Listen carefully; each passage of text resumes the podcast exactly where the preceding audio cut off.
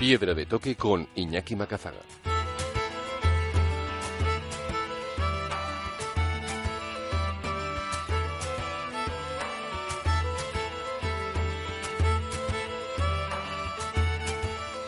Aquí arranca Piedra de Toque, momento de los viajes, la montaña y la aventura en Onda Vasca con todos los contenidos accesibles en piedradetoque.es. Hoy recorremos Marruecos por sus montañas y desiertos, atentos al paisaje y también a sus gentes. Los aventureros Álvaro González, Ivonne Pérez y Borja González nos guiarán en su 4x4 desde Bilbao hasta Erchevi dentro del Marroc Challenge, un raid solidario en el que participarán la semana que viene junto con otros 85 equipos de toda Europa. En esta carrera no importa el cronómetro, sino las ganas de descubrir un territorio hostil como el desierto y de apoyar diferentes proyectos solidarios, como la reconstrucción de una escuela en el pueblo de Hasi el Vega, en la zona de Mersuaga, a las puertas del desierto de Erchevi.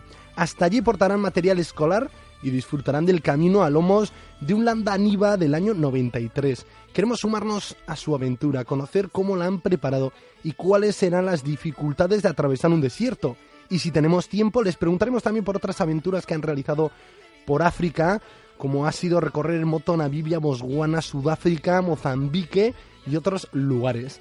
Y una vez unido Bilbao con el desierto en 4x4, recorreremos Marruecos desconocido con Hassan U Araú, un bereber nacido en una familia de pastores nómadas y convertido ahora en un guía profesional. Queremos también descubrir con él su historia y dejar que nos guíe de las montañas del Alto Atlas a las arenas perdidas del desierto. Hassan ha sido además para muchos vascos la puerta de entrada a su país. Queremos ahora que nos hable de las personas que habitan estas tierras y nos proponga buenas razones para visitarle. Kiko Betelu, como no, despedirá este viaje sonoro con la montaña desconocida. Cimas y personajes que han marcado la historia del alpinismo, pero que han caído en el olvido. Aquí arranca Piedra de Toque.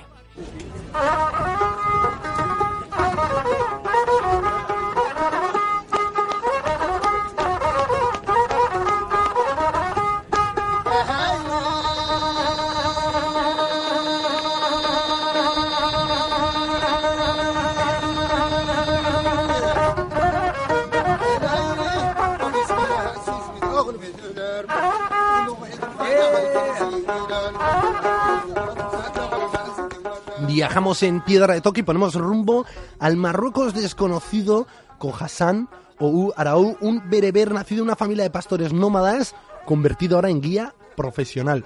Egunon, Hassan. Hassan, Egunon. Hola, Egunon. Bueno, ya escuchamos de fondo esta música bereber y es que queremos eh, descubrir contigo tu propia historia, Hassan, y la historia de, de tu pueblo bereber por una tierra tan preciosa como es Marruecos. Exacto, sí. Ah, yo, la, yo soy de una de origen del alta de la montaña, de Madas del Altas, que realmente viven en lo alto de la montaña. El pueblo de pueblo natal de la familia es, está a 2.200 metros de altura y se, y se, llama Emilchil.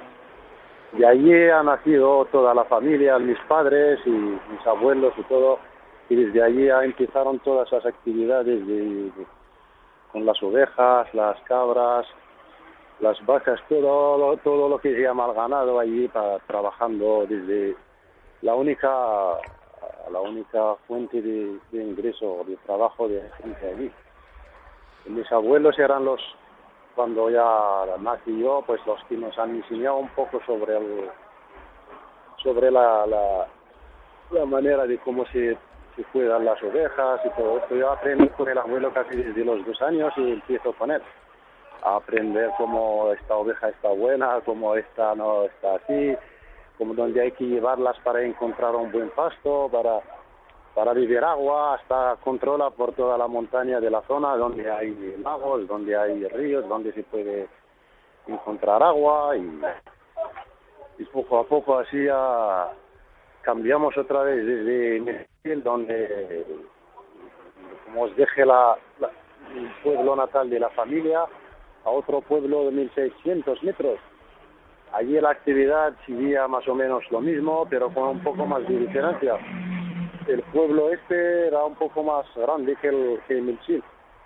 Entonces ya llegué yo a la, a la edad de, de ir a la escuela.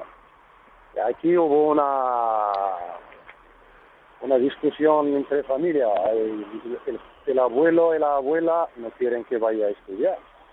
Pero al revés que la madre lo, lo ve bien para mí que vaya a la escuela para aprender. Y, entonces me acuerdo varios varios días allí siempre empieza empiezan a discutir a discutir que no que sí que sí que no que va que no va que no el abuelo dice no esto es el futuro esto es esto es la vida que no se queda con los las ovejas y todo esto que que no va a ser un hombre.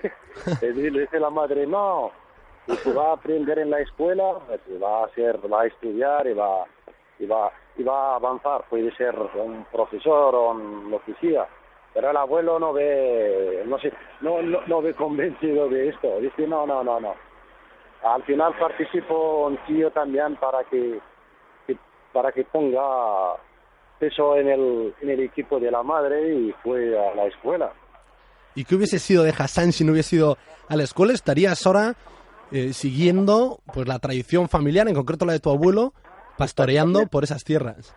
Sí, a la idea del abuelo es seguir con él hasta llegar a los 18 años 20, casarme y seguir con las ovejas. Perdido ahora mismo si no hubiera estudiado, hubiera estado perdido en la montaña con mis ovejas y, y con una flauta allí cantando. Esta es la, la vida que hubiera tenido antes. Y es así. Una vida también distinta, pero bueno, que, que- que Sí. le- legítima, ¿no?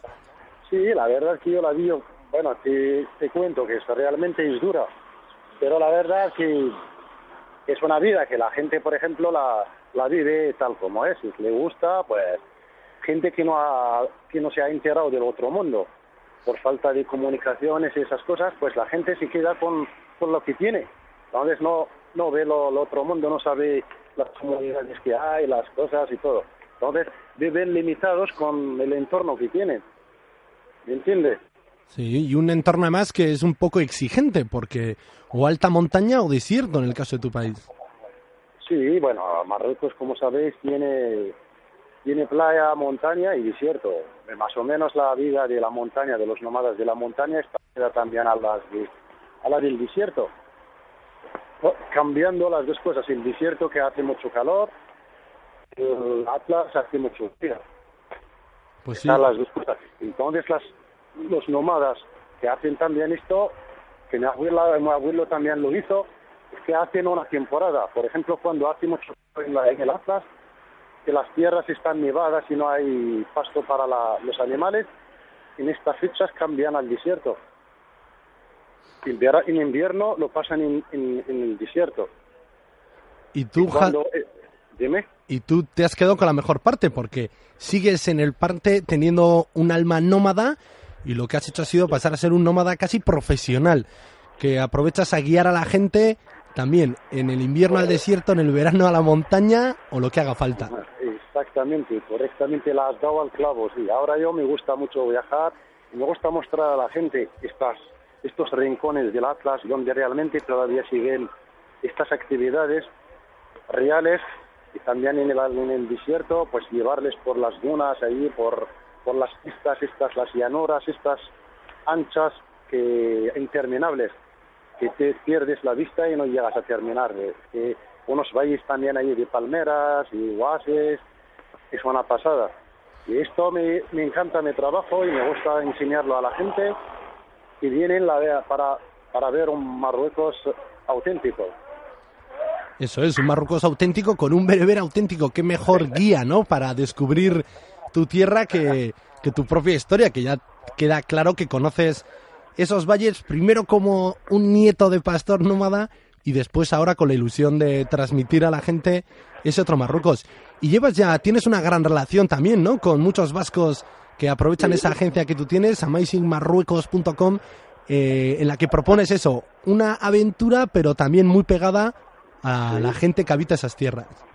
Sí, la verdad que quiero aprovechar este momento y saludarles a todos que están, seguro que están escuchando. Yo, me han dicho que todos van a, a escuchar, e incluso gente que, que está mismo grabando lo que estamos hablando ahora. La verdad que son buena gente, amigos, que han tenido confianza en mí y han viajado el primer viaje y si ha repetido uno, dos, hasta hay gente que ha viajado hasta tres y cuatro veces por estas zonas que hemos dicho, por el Atlas o empezando desde el Atlas y terminando en el desierto. Pues la gente que está contenta, la verdad, cuando esté en estas zonas, dicen que hay cosas parecidas al País Vasco, de algunas zonas del Atlas Verdes, y les, les da un aire parecido a la, al País Vasco. Y si tuvieses que proponernos, Hassan, eh, dos propuestas para viajar para aquellos indecisos y para los que todavía no conocemos esas tierras, ¿qué dos propuestas? ¿Una ligada a los Atlas y otra al desierto? Exactamente, podemos hacer, dar a, un, a dos pájaros con una piedra. Podemos cruzar el Atlas y terminar en el desierto. Puedes pasar por el Atlas, ver unas las partes interesantes y cruzarlo, atravesarlo para saltar a la otra cara sur, que es totalmente diferente, y ir llegando al desierto. Entonces eso con, por ejemplo, una semana ya lo se puede hacer perfectamente bien. Llegando desde Marrakech, por ejemplo, pasando por unas cascadas de Usud, hacer noche en Melchil, por, por ejemplo, de Melchil allí hacer un día de como de nómada, perdiendo allí dentro de las aldeas y y las tiendas de los nómadas en, las, lo alto de la montaña, en pistas, claro, con un 4x4, después saltar de ahí a las, a las gargantas del Todra, bajar de allí e ir, ir acercando al desierto. Pasar un día, una noche, por ejemplo, dentro de las dunas, con todo lo que es el desierto, con todas sus estrellas, su tranquilidad, bueno, su temperatura agradable por la noche, y después vuelta a bajar al Valle del Dara y conocer de dónde viene la cantidad de dátiles, por ejemplo, que, que se consume en Marruecos, que unos valles que se parece como un mar de palmeras, lleno de palmeras, y después de ahí volver y conocer un poco Y las casas de Ouarzazate, que son famosas, y antes eran pueblos, el núcleo de la ciudad de Ouarzazate, por ejemplo, es, es ahora la casba y unas casas al lado. Ahora como se ha construido todo ya se ha crecido la ciudad. También una de las ciudades, de las casas que está muy famosa, que está a unos 30 kilómetros de Ouarzazate, que es la Aikbanahaddo, famosa también por varias películas que se han rodado allí. Visitarla que es muy vale la pena y seguir por la ruta esta de Casbas, que viene que venía antes de esta hora, de Tombucto de Mali, actual Mali es la ruta esta hasta llegar a Marrakech, y se llama la ruta de las caravanas comerciales. Y así se puede terminar el tour. Bueno, un tour muy, muy completo, ¿eh, Hassan? Yo creo que si había alguno indeciso, con esto ya se lo apuntará en su lista de pendientes, viajes a realizar antes de, de que uno sea muy mayor o no, porque siempre hay tiempo para viajar y hacer buenos viajes, pero nos has propuesto de todo. Yo a mí me gustaría hacer una escapadita también a Tukbal, ¿eh? a ese monte con sus 4.167 metros y ya, vamos, se queda el plan perfecto. Sí, para la gente, por ejemplo, que, que ama la, el senderismo y el, las montañas, pues les, les viene bien el Tukbal, una zona de, de, de, de peregrinar, ¿sabes? Como son 4.000 bueno, parece que perdemos a Hassan.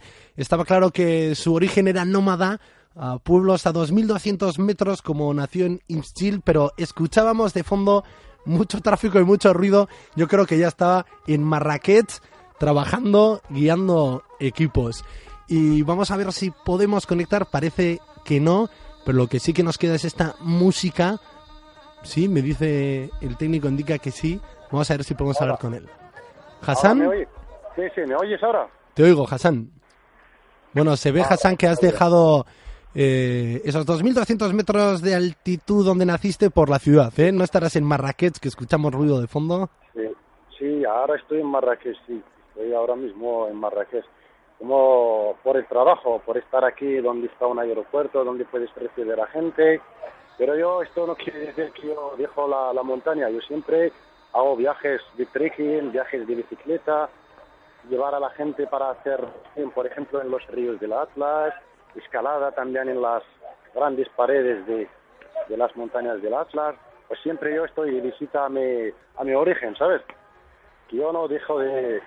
También aquí que en Marrakech, para explicar un poco a la gente, que Marrakech es una ciudad también de, de mucha historia, que aquí se la llaman la perla del sur, es del siglo, casi del siglo XII. Entonces tiene una parte antigua que es la, el casco antiguo, que es la Medina, y la parte nueva que es la parte colonial, la parte de la, del protectorado francés. También tiene jardines, tiene mm, palacios, donde, la Medina tiene la plaza, la plaza famosa de Jama el que es muy interesante. Hay gente que le gusta venir, por ejemplo, un fin de semana solo para ver Marrakech. Pues sí, hay propuestas, yo creo, para todos los perfiles. Además, tiene también muy buenos mercados. Yo creo que uno de los mercados tradicionales más grandes del país también. Bueno, y lo ponemos por segunda vez, así yo creo que vamos a quedarnos con esta música de fondo para viajar también con los sentidos a Marrakech y para aquellos que hayan eh, conectado ya con Hassan, con ese espíritu nómada profesional, pues tiene amazingaventura.com donde encontrar las propuestas que nos plantea Hassan. Y de fondo, esta música.